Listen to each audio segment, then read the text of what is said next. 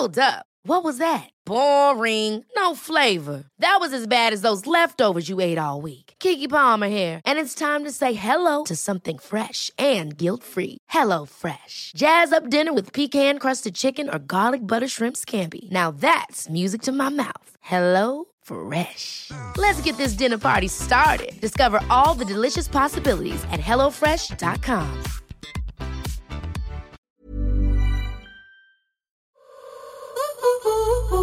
Simone de Beauvoir écrivait On ne naît pas femme, on le devient. Elles sont influentes, puissantes, passionnées ou encore ambitieuses. Leur réussite, elles ne la doivent qu'à elles-mêmes. Mes invités se livrent sur leurs choix, leurs succès, les obstacles aussi parfois. Leur point commun, elles ont toutes un parcours inspirant. À travers leurs histoires, c'est une voix pour les générations futures. Je suis Florence Grisi. Bienvenue dans Femmes d'avenir. Je ne vous cacherai pas, madame, que ce n'est pas parce que vous êtes une femme que vous êtes ici aujourd'hui. C'est parce que vous êtes un grand écrivain.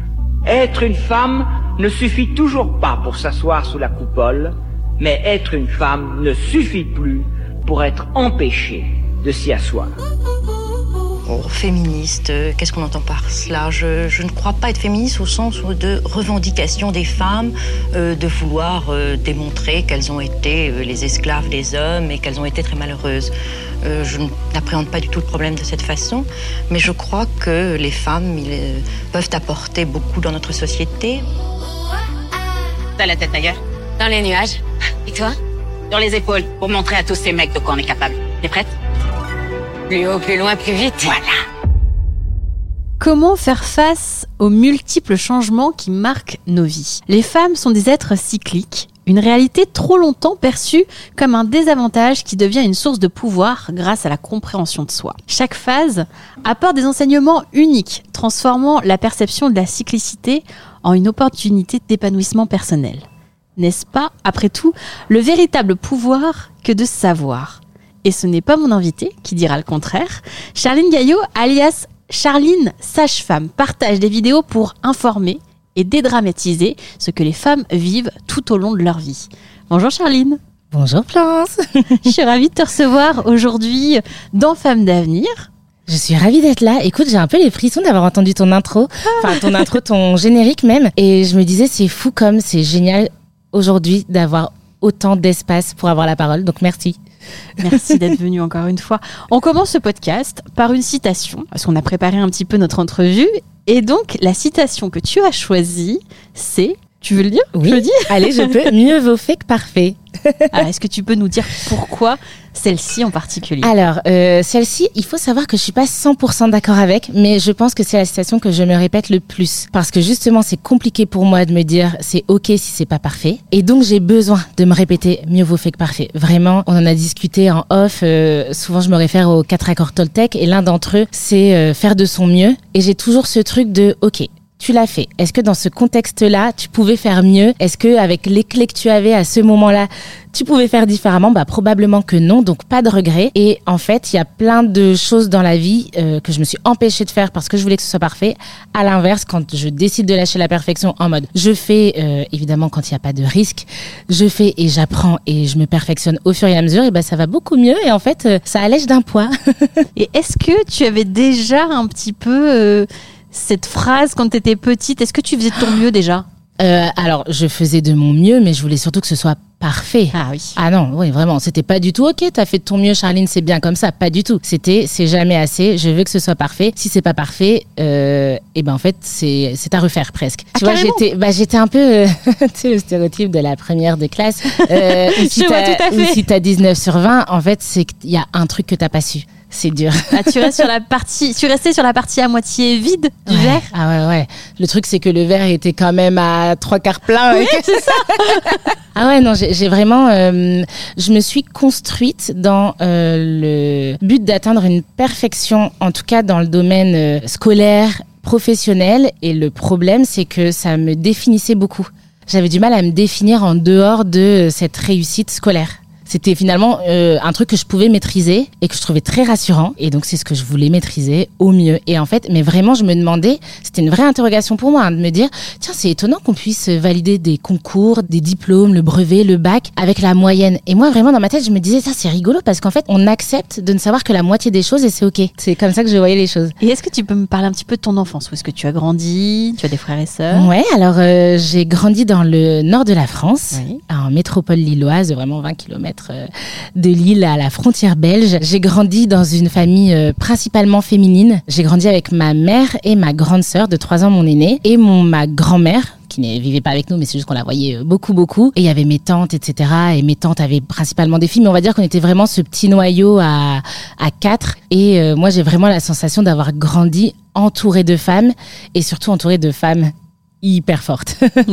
et donc euh, j'ai grandi dans cette métropole lilloise, le parcours scolaire classique, comme j'ai dit, à vouloir être première de classe, à être première de classe tout du long, et c'était essentiel, mais vraiment essentiel pour moi. En fait, j'ai vraiment le souvenir que pour moi, l'école, c'était le plus important. Euh, quand je repense maintenant, euh, je me dis que c'était un peu stressant quand même, mais j'étais assez stressée euh, par tout ça. Et, et, voilà, et à côté de ça, mes loisirs, c'était beaucoup le dessin, jouer la comédie, des, une part plutôt artistique. J'aimais bien ouais, danser, dessiner, jouer la comédie, écrire des poésies. Et au milieu de tout ça, tu avais des sources d'inspiration. Alors moi, je le sais, puisque on en a parlé à la préparation de cet épisode, mais tu en as deux. Tout à fait. La première que je t'ai citée, c'est Martin Luther King. Je pense que la première fois que j'en ai entendu parler, j'étais en primaire genre CM1 peut-être.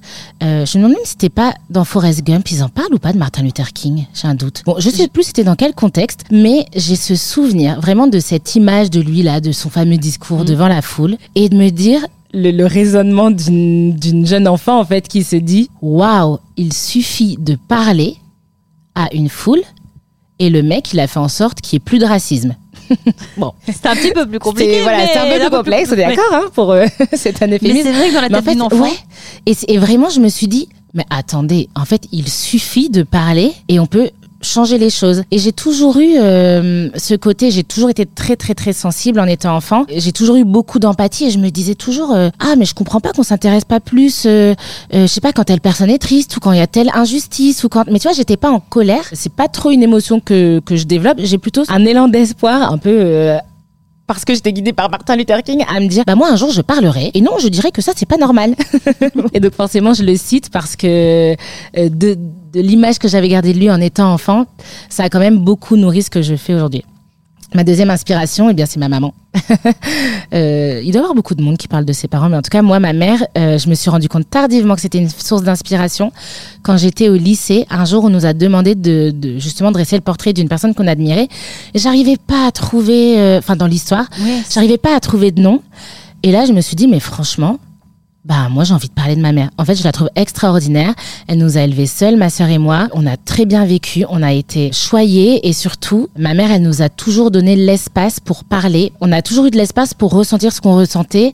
Et je pense que aujourd'hui, quand on me dit euh, que je suis humaine ou bienveillante, c'est clairement parce que j'ai été élevée dans cet univers-là.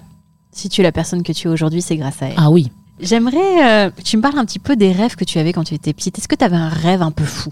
C'était d'être comédienne comédienne, non pas au cinéma, mais euh, au, théâtre. Je pense que c'est toujours cette histoire de prendre la parole, mais aussi parce que, franchement, j'ai fait une, voire deux max années de théâtre quand j'étais en primaire, mais j'ai adoré ça. Je trouve ça génial dans la comédie, comment tu peux, en fait, deux secondes mettre pause dans ta vie et jouer tout autre chose. S'il y a un côté divertissant, éducatif, et là où tu donnes, tu reçois énormément aussi. Et c'est un rêve que je nourris toujours, tu vois, euh, pas de manière urgente, mais je me dis euh, que euh, de manière professionnelle ou pas du tout, peu importe, un jour je ferai de la comédie. Et d'ailleurs, j'avance un petit peu dans mon parcours de vie, mais quand j'ai choisi de, de démarrer mes études de médecine, initialement, c'était pour devenir gynécologue. Et je me disais, je vais devenir gynéco parce que j'ai pas besoin de gagner le salaire d'un ou d'une gynéco enfin d'une gynécologue. Et du coup, je pourrais bosser à mi-temps. Et à côté, je pourrais faire cette activité pour laquelle j'ai pas besoin d'être payée. Euh, j'attends pas d'être payée en tant que comédienne, mais je pourrais le faire. Donc c'était un beau rêve, effectivement. Tu voulais être comédienne oui. au théâtre. Et est-ce qu'il y a des leçons que tu as apprises enfant et qui te servent encore aujourd'hui? Vraiment, je me dis quand on, la manière dont on réfléchit quand, quand on est enfant, c'est assez drôle. quand j'étais au collège, euh, j'arrivais tôt au collège parce que ma mère elle devait me déposer, euh, etc. Et tu sais, à l'époque, euh, on avait beau être tous les mêmes, à arriver à la même heure le matin, si c'était pas ton groupe d'amis, tu leur parlais pas. Donc j'attendais devant la grille, à côté d'autres personnes qui sont là tous les matins, et j'attendais mes amis à moi. Et juste comme j'étais ultra timide à l'époque, mais vraiment ultra ultra timide, juste je souriais. Genre, salut. et un jour, bah, tu parles avec telle personne et finalement, tu connais l'une des personnes qui arrive en même temps que toi le matin. Et on m'a dit, euh, ah, je me suis toujours dit que tu avais l'air hyper sympa parce que tu souriais tout le temps. Et je dis, c'est drôle parce que moi, j'étais hyper timide, hyper mal à l'aise. Je me sentais pas bien du tout à ce moment-là. Et juste, j'ai souri et la personne pensait que j'étais sympa.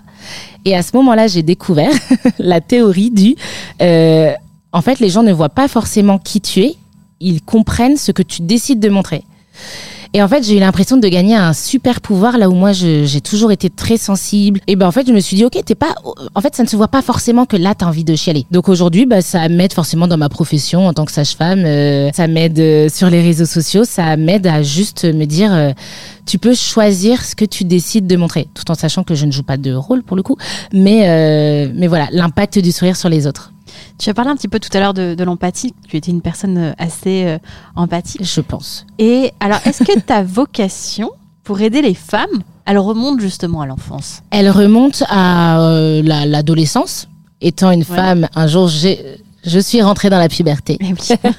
Et il s'avère que j'étais la première de mes amies. Et là, je me suis dit, waouh, attendez, il se passe un truc de ouf comme ça dans notre vie. Genre, on a nos règles et personne n'en parle. Ah bah, première nouvelle. et de nouveau, je me suis dit, ah bah non, bah non. En fait, c'est pas possible. Enfin, excusez-moi. euh. Et j'ai découvert que c'était tabou. Et vraiment, ça me ça m'insupportait et je ne comprenais pas mais tu vois encore une fois sans colère j'avais vraiment cette incompréhension et puis petit à petit les amis ont commencé à avoir leurs règles on a commencé à parler de contraception et j'ai toujours été curieuse de ça, je me suis toujours informée et je suis devenue un peu cette personne qui donnait les conseils aux copines et donc ça date de cette période-là. Ma curiosité pour la santé des femmes et j'allais dire j'étais en empathie parce qu'aussi la première concernée à ce moment-là en fait. Et alors, bon, là, on réavance un petit peu dans le temps. Tu en as parlé un petit peu tout à l'heure. Tu voulais être gynécologue. Ouais. Alors, je voulais être gynécologue. Déjà, je ne connaissais pas le métier de sage-femme. J'hésitais entre devenir psychologue et devenir gynécologue. Et euh, c'est posé la question de devenir gynécologue parce que j'en ai rencontré une, genre au salon euh, des universités. Et je me suis dit, ah, trop cool, moi qui voulais être psychologue ou artiste. en fait, si je deviens médecin, je pourrais à la fois accompagner et le corps et l'esprit. Donc, j'aurais pas de frustration à juste accompagner l'esprit. Et en plus, une gynécologue, ça gagne mieux qu'une psychologue, donc je pourrais à côté faire du théâtre. Et donc je suis rentrée en première année de médecine dans le but de devenir gy- gynéco. Et là, c'est la première fois que je me confrontais au fait, je pourrais dire, d'un échec scolaire. Charline, la première de classe, tout à coup, c'était difficile la première année de médecine car le par cœur, c'est pas mon truc du tout. Moi, je comprends, je mets les choses en place quand je les vis. Mais alors le par cœur pour moi c'est un non-sens vraiment. Et donc ça a été une énorme difficulté pour moi. Euh, ajouter à ça un contexte euh, qui était difficile. Et c'est là où j'ai découvert le métier de sage-femme parce que par cette voie on peut devenir sage-femme. Et là je me suis dit waouh en fait je peux accompagner les femmes, je pourrais également faire du suivi gynécologique et en plus bah, du suivi de grossesse. Au lieu de, de nouveau avoir un concours et d'avoir 10 ans d'études, franchement ça me dérangeait pas mais je me disais avoir 5 ans d'études ça me va bien aussi. Et c'est comme ça que je suis rentrée dans le milieu euh, dans la profession de sage-femme et en fait, super découverte parce que c'est quand même la profession médicale dans laquelle on voit des personnes en bonne santé. C'est- pas mal, ça, quand même. hein. Franchement, c'est hyper agréable au quotidien. Et qu'est-ce qui te passionne dans ce métier? Ouh, alors beaucoup de choses. Ce que j'adore dans le métier de sage-femme, c'est que c'est un métier complet, à la fois euh, médical, avec des gestes techniques, avec un raisonnement clinique. Tu vois, on doit savoir faire des gestes, que ce soit au moment de l'accouchement, pour, je sais pas, poser un stérilet ou autre. Au moment de l'accouchement, virgule, autre situation, poser un stérilet. On est d'accord qu'on ne fait pas les deux en même temps, si jamais. Oui, non, euh, oui. si jamais c'était pas clair. Mais c'est également un métier extrêmement humain. En fait, on accompagne, et c'est le mot, on accompagne des humains. Oui, autour de la grossesse, de la parentalité, mais aussi tout au long de la vie. Euh, Aujourd'hui, ça se sait de plus en plus, mais tout le monde ne le sait pas encore que les sages-femmes peuvent faire du suivi gynécologique tout au long de la vie. Oui, parce que tu sais que je l'ai appris il y a pas très longtemps, parce que je vais faire une petite parenthèse. Je t'en prie. Eh ben, euh, moi j'ai découvert, c'est un petit peu compliqué, alors venant d'une région de France euh, en Corrèze, pour ne pas la citer, où il y a malheureusement un désert médical euh, sur euh, le fait qu'il n'y ait pas beaucoup de gynécologues. Et euh, j'ai appris il y a peu de temps qu'une amie euh, bah, consultait tout simplement une sage-femme. Voilà. Et c'est comme ça que je me suis dit, bah, j'ai fait, ah bon, mais les sages-femmes peuvent nous accompagner en dehors de notre grossesse. Ce que je ne savais pas. Voilà. Et oui, tu et vois c'est encore peu connu et c'est tout à fait ce que tu signales. En fait, enfin, j'allais dire, c'est presque un problème de santé publique qu'aujourd'hui ce ne soit pas su davantage. Combien de personnes aujourd'hui n'ont pas de rendez-vous gynéco à cause de la pénurie de ça, gynéco Exactement. En fait, c'est grave. Donc, on peut faire du suivi gynécologique chez une sage-femme. Et c'est vraiment l'une des choses que je préfère. C'est que là, aujourd'hui, donc là, je suis sage-femme libérale. Je suis plus en hôpital. J'ai ma plus jeune patiente, elle doit avoir 11 ans et on parle de ses premières règles. Ma patiente la plus âgée, je pense qu'elle a 88 ans. Et on rééduque encore son périnée. Et ça va bien. Et entre deux, eh bien, j'ai suivi une grossesse et la deuxième grossesse. Et puis ensuite, j'ai vu la fille. Et en fait, Bon, j'ai beaucoup de patientes entre 20 et, euh, 20 et 40 ans et donc du coup, je vois leur mère et puis je vois leur tante. Et donc, tu as des histoires de famille qui se regroupent et, et tu les vois évoluer. Certaines patientes, je les suis depuis 5 ans, depuis que je suis en libéral. Et humainement parlant, c'est extraordinaire. Vraiment, c'est de l'or euh, pour... Enfin, être sage-femme, c'est de l'or. J'adore. Comment est-ce que tu abordes les, les différents cycles justement de la vie des femmes euh, dans ta pratique professionnelle? Parce que là, tu en as parlé. Tu as aussi bien une jeune femme de jeune Mhm. fille de 11 ans qu'une femme de plus de 80 ans. En fait, quand une patiente arrive au cabinet, soit elle vient pour un motif, soit pour son suivi euh, classique. Et dans ma tête, j'ai toujours, ok, elle a quel âge? Et quelle information en plus je peux lui passer Peut-être même des infos. Euh, elle ne s'était même pas posé les questions. Euh, je sais pas. On vient me voir pour me parler de la première contraception. Eh bien, j'en profite pour euh, parler sexualité, consentement, bilan IST, même s'il n'y a pas, a pas d'âge pour ces informations-là, mais en tout cas, c'est important de les donner euh, dès le début. En fait, chaque moment du cycle a une importance et surtout, ce qui est important pour moi et ce que je constate en tant que sage-femme pour voir énormément de femmes, c'est que là où les femmes voient beaucoup leur cyclicité comme une problématique, moi je la, vois soit comme une caractéristique qui effectivement euh, peut parfois être améliorée quand il y a des petits troubles, mais en fait comme une richesse et comme une chance. Tous les mois, on a la possibilité de voir le monde différemment. Oui, c'est chiant le SPM quand on est au bout du rouleau, mais n'empêche que ce qu'on supporte pendant le SPM, ça veut dire que c'est ce qui nous fait vraiment du bien tout au long de notre vie. Là où euh, finalement j'acceptais plein de trucs euh, dans ma phase ovulatoire, genre tout va bien, etc. euh, et ben je me rends compte deux semaines plus tard qu'en fait ce truc j'en ai ras le bol et que la manière dont mon ma collègue me parle, en fait là je le supporte pas en SPM. Et ben parfois c'est intéressant. Donc là où c'est euh, fatigant parfois pour les femmes d'être des femmes cycliques, euh, moi je trouve ça assez merveilleux, mais aussi parce que je trouve que le corps d'une femme est magique. Je le trouve incroyable. Je trouve aussi qu'on banalise les grossesses, tu vois. C'est bon, tout le monde a. Il y a tellement de monde aujourd'hui qui a des grossesses. Oui, bon, c'est bon, c'est pas une maladie. Les, les femmes sont faites pour faire des enfants, patati patata, c'est ce qu'on entend. Du coup, on oublie de se dire attendez, est-ce qu'on peut faire une pause deux secondes pour se dire que cette personne est capable à l'instant T de créer un être humain et de le faire naître et puis potentiellement de le nourrir après? Et tu vois, ce que j'adore dans ce métier, c'est que je m'émerveille toujours de la magie de notre corps. Et voilà, j'ai envie de lui rendre hommage.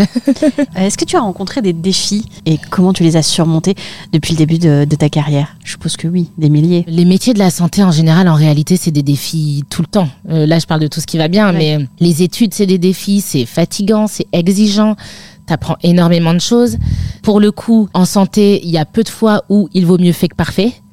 En fait, en santé, il, il- il faut vouloir atteindre la perfection. En fait, certaines erreurs sont dra- dramatiques et donc c'est des métiers très exigeants et donc j'ai envie de dire presque le quotidien est un challenge. À chaque fois qu'on prend une décision, on réévalue en se disant ok si demain ça foire pour cette patiente, dans quelle mesure bah pour le coup j'aurais fait de mon mieux vraiment. Donc j'ai envie de dire c'est presque des challenges au quotidien. Après je pense plus à l'hôpital, j'ai travaillé 3-4 ans à l'hôpital et ce qui était vraiment difficile pour moi, c'est qu'aujourd'hui comme on manque d'effectifs et enfin tu vois on en parle de plus en plus, j'avais l'impression de devenir plus que hum, euh, comment dire une technicienne voilà et plus quelqu'un qui accompagnait au sens global. C'était extrêmement frustrant et c'est ce qui a accéléré euh, ma fuite de l'hôpital. J'ai toujours voulu faire du libéral donc euh, j'ai j'ai juste quitté l'hôpital plutôt que je ne le pensais. Quelle est ta définition perso, toi, d'être une sage-femme? Pour moi la sage-femme c'est la gardienne de la physiologie de la femme. Et de toute façon c'est vraiment enfin j'allais dire c'est vraiment presque la définition c'est-à-dire qu'une personne qui va bien la sage-femme le but c'est de vérifier qu'elle va toujours bien de faire en sorte qu'elle aille toujours bien, donc la prévention, et de dépister s'il y a des trucs qui nous font dire, Hum, je sais pas si ça va toujours aller bien. Et par contre, si là on dépiste qu'on sort de la physiologie et donc qu'on entre dans la pathologie, dans ces cas-là, on doit adresser. Et en fait, notre but, c'est qu'on reste dans ce champ de OK, tout va bien. Et si ça continue comme ça, on se revoit dans un an, on se revoit dans un mois si on est en cours de grossesse. Euh, voilà, on est la gardienne de la physiologie et je pense qu'on a quand même, enfin, ouais, on a un regard très global sur la santé de la femme en général. Gynéco, obstétrique, mais également euh, les, les interruptions de grossesse, également des sages-femmes en parcours PMA. Voilà, les sages-femmes sont partout là où il y a euh, des femmes. Et puis on avance un peu encore dans le temps. Tu as eu envie de, de parler au plus grand nombre? oui.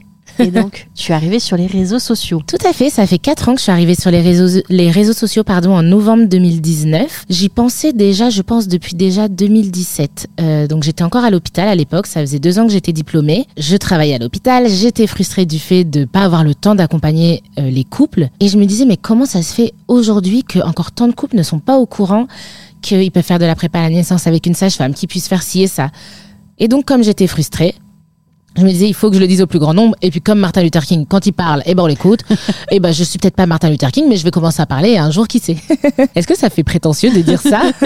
Non, mais après, voilà. après, c'est bien de dire justement que tu veux parler au plus grand nombre pour aider le plus grand nombre. Et voilà. Et donc, euh, j'allais dire ça, oui, c'est pour aider le plus grand nombre, mais c'était aussi pour calmer ma frustration, en fait. Vraiment, encore une fois, ça m'énervait et donc je voulais faire quelque chose. À l'époque, j'avais lancé un blog que j'ai fermé parce que j'étais pas à l'aise avec, que je voulais que ce soit anonyme. J'ai lancé les réseaux sociaux dans le but un jour de lancer un podcast et finalement, Instagram a pris. Je l'ai lancé, euh, bah, finalement, quelques mois avant le confinement. Quelques mois avant que tout le monde soit sur les réseaux sociaux et s'intéresse à la santé. Donc ça a très bien fonctionné et j'en suis ravie. Et là aujourd'hui, c'est drôle parce que je reviens à mon rêve d'enfant où je me disais bah je ferais un métier à côté, je ferais de la comédie. Et c'est vrai que quand je fais mes vidéos, tu vois, on se met toujours un petit peu en scène Oui. et ça nourrit mon côté créatif. C'est les réseaux sociaux, ça nourrit mon besoin d'être utile, de donner de l'information et mon besoin de créativité avec le fait de faire ces vidéos, de les monter, de voilà. Donc euh, j'adore ça. Comment tu choisis justement les thèmes que tu, euh, que tu abordes Ah bah, c'est extrêmement simple. Je me nourris de mes consultations au quotidien. Euh, en fait, il y a énormément de femmes qui ont l'impression qu'elles sont les seules à se poser une question. Et d'ailleurs, il y a même certaines euh, femmes qui, elles m'envoient une question en, en message privé et elles se disent que j'ai réalisé la vidéo parce que j'ai eu leur message. Parfois, c'est vrai, mais la réalité, c'est juste que c'était la vingtième fois que j'avais exactement la même question au même titre qu'au cabinet. Et donc, en fait, je pars toujours de euh, bon, quelles sont les questions qu'on m'a posées le plus ce mois-ci? Et je, je pars vraiment de ça. Et c'est important pour moi de toucher à tout. Grossesse, gynécologie, j'englobe la sexualité avec ça, mais aussi la, hum, la vie de la femme en général. Je pense que si ça ne va pas d'un point de vue intime, les règles, le cycle, la sexualité, etc., ça a des répercussions sur toutes les autres branches de notre vie. Pour moi, permettre, et c'est ce que tu disais dans ton intro, permettre aux femmes de comprendre leur corps, ça leur permet de l'accepter. Et en fait, quand on l'accepte, on est plus sûr de soi. On n'est pas là, euh, je sais pas, en réunion, à pas oser prendre la parole parce que ah j'ai ce petit truc qui me gêne entre les jambes, mais j'ai pas osé en parler à la sage-femme, euh, ou bah j'ai ces règles douloureuses, mais on m'a dit que c'était normal. Et en fait, les problématiques liées à la santé de la femme, ça a des ricochets sur tout. Et donc moi, je prends euh, ce problème bah, là où j'ai mes compétences. Tu vois, toi, tu donnes aussi du pouvoir euh, aux femmes en donnant des témoignages. Et, et tout ça, pour moi, ça permet à ce que les femmes, elles prennent leur place. Elles, qu'elles arrêtent de s'excuser d'être là, je suis vraiment désolée. euh. Et voilà. Et aujourd'hui, que veut dire être une femme pour toi? C'est une bonne question. Tu sais que c'est une question que je me pose souvent. J'ai pas la réponse. Tu vois, je quand j'entends, euh, j'ai pas d'enfant. Quand j'entends parler des de l'éducation, euh, comme quoi il est intéressant d'éduquer ses enfants, peu importe le sexe, de la même manière, c'est un peu ce que je pense. Et c'est vrai que moi, en tant que femme, ça m'a longtemps saoulée, tu vois d'être vue comme une femme. Je me souviens quand j'étais ado, je me disais non mais c'est bon là, arrêtez de dire euh, ouais on est entre mecs, on parle entre mecs. Et donc souvent je me disais bah non mais c'est bon, euh, moi aussi je peux parler avec vous. Donc ça me saoulait parfois d'être une femme et qu'on me mette tout ce que ça voulait dire dessus. Pour moi aujourd'hui être une femme, c'est être une personne qui subit les problématiques des femmes dans la société. Pour tout le reste, pour ce qui est de l'identité, bah, c'est quelque chose de personnel. Et moi, quand je suis en face de quelqu'un, je vois la personne et, et pas euh, son genre. Quels sont, selon toi, les défis alors auxquels les femmes sont le plus souvent confrontées aujourd'hui Parce que je suppose que tu dois en entendre aussi euh, Oui, beaucoup. je pense que le défi principal, c'est de se sentir légitime. Les femmes s'excusent pour tout. Je suis désolée, j'ai une baisse de libido. Je suis désolée, je suis fatiguée. Je suis désolée si j'ai pas fait assez bien. Quand on réussit, on dit toujours que c'est de la chance, comme si on, euh, aucune femme ne travaillait. Tu vois, j'ai- j'aimerais à un moment donné qu'on tape du poing sur la table. Et parfois, je me dis, j'aimerais que les femmes se comportent un peu plus comme les stéréotypes des mecs qu'on tape du poing, qu'on parle fort en réunion. Non, mais moi j'ai un truc à dire en fait et qu'on m'écoute.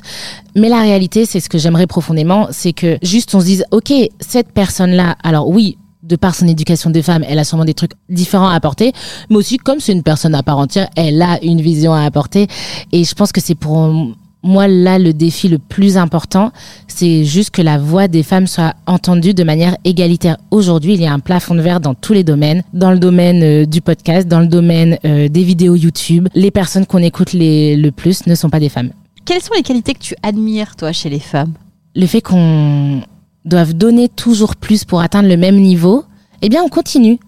On baisse pas les bras et on se dit ok, les règles du jeu ne sont pas en ma faveur, mais c'est les règles du jeu, alors je vais jouer à ce jeu-là en espérant un jour, avoir le pouvoir de changer les règles. Mais pour moi, les femmes, ce sont des personnes déterminées, extrêmement puissantes. Beaucoup se trouvent très fatiguées, mais en fait, c'est tout simplement parce qu'elles en font énormément. En fait, les, les femmes font énormément de choses. Et je pense que ce que j'admire le plus, c'est quand une femme, justement, arrive à se sentir libre d'être celle qu'elle veut être peu importe ce que ça veut dire. Vraiment, peu importe ce que ça veut dire, sans vouloir se conformer et en disant je vais faire valoir les qualités, les caractéristiques que j'ai en moi. Tu parlais de, faire changer les règles. Justement, qu'est-ce que, quels sont les changements que tu espères voir dans le, dans le domaine de la santé pour les femmes qui pourraient arriver? Qu'on les écoute. Point. Franchement, je pense que ça va résonner pour beaucoup de monde que quand une femme dise j'ai mal pendant les rapports, qu'on la croit, qu'on arrête de dire oui, c'est normal que ça fasse un peu mal. J'ai mal pendant les règles, oui, c'est normal que ça fasse un peu mal.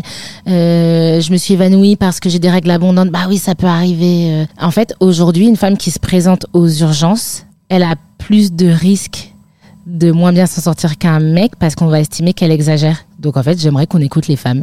Donc d'un point de vue, là tu parlais du domaine de la santé, mais c'est ce que je disais tout à l'heure, qu'on écoute les femmes, point. Quel message tu voudrais transmettre euh, aux jeunes filles, aux jeunes femmes qui nous écoutent aujourd'hui? J'aimerais transmettre euh, aux femmes et aux jeunes filles que si elles perdent quelqu'un un jour parce qu'elles disent non, là où elles pensent avoir perdu gros, elles viennent de gagner encore plus parce qu'elles se sont respectées. Il y a une phrase que j'ai lue dernièrement dans un livre qui dit euh, parfois pour ne pas trahir l'autre, on fait des concessions, mais ce qu'on comprend pas, c'est qu'on déplace la trahison et que c'est nous-mêmes qu'on trahit. Et les femmes, elles font beaucoup de choses pour être aimées et pour faire plaisir. Et en fait, quand elles disent oui à quelqu'un, parfois elles se disent non à elles-mêmes. Donc en fait, dire non à quelqu'un, parfois c'est se dire oui à soi-même. Et la règle, c'est toujours de se dire quand je prends une décision, est-ce que je me dis oui à moi? Charline, on arrive à la fin du podcast et je pose la même question à toutes mes invités. Et toi, si tu pouvais parler à la petite fille que tu étais, qu'est-ce que tu lui dirais aujourd'hui? Pas si simple de répondre. Tout ce que tu ressens est légitime continue de rester optimiste et en fait, sois toi-même et n'aie pas peur de prendre de la place. Merci Charline. Merci à toi. Si ce podcast vous plaît et que vous souhaitez le soutenir, vous pouvez vous abonner sur n'importe quelle plateforme et laisser 5 étoiles et un commentaire. Et vous, si vous pouviez parler à la petite fille que vous étiez, que lui diriez-vous? Powerful. We are.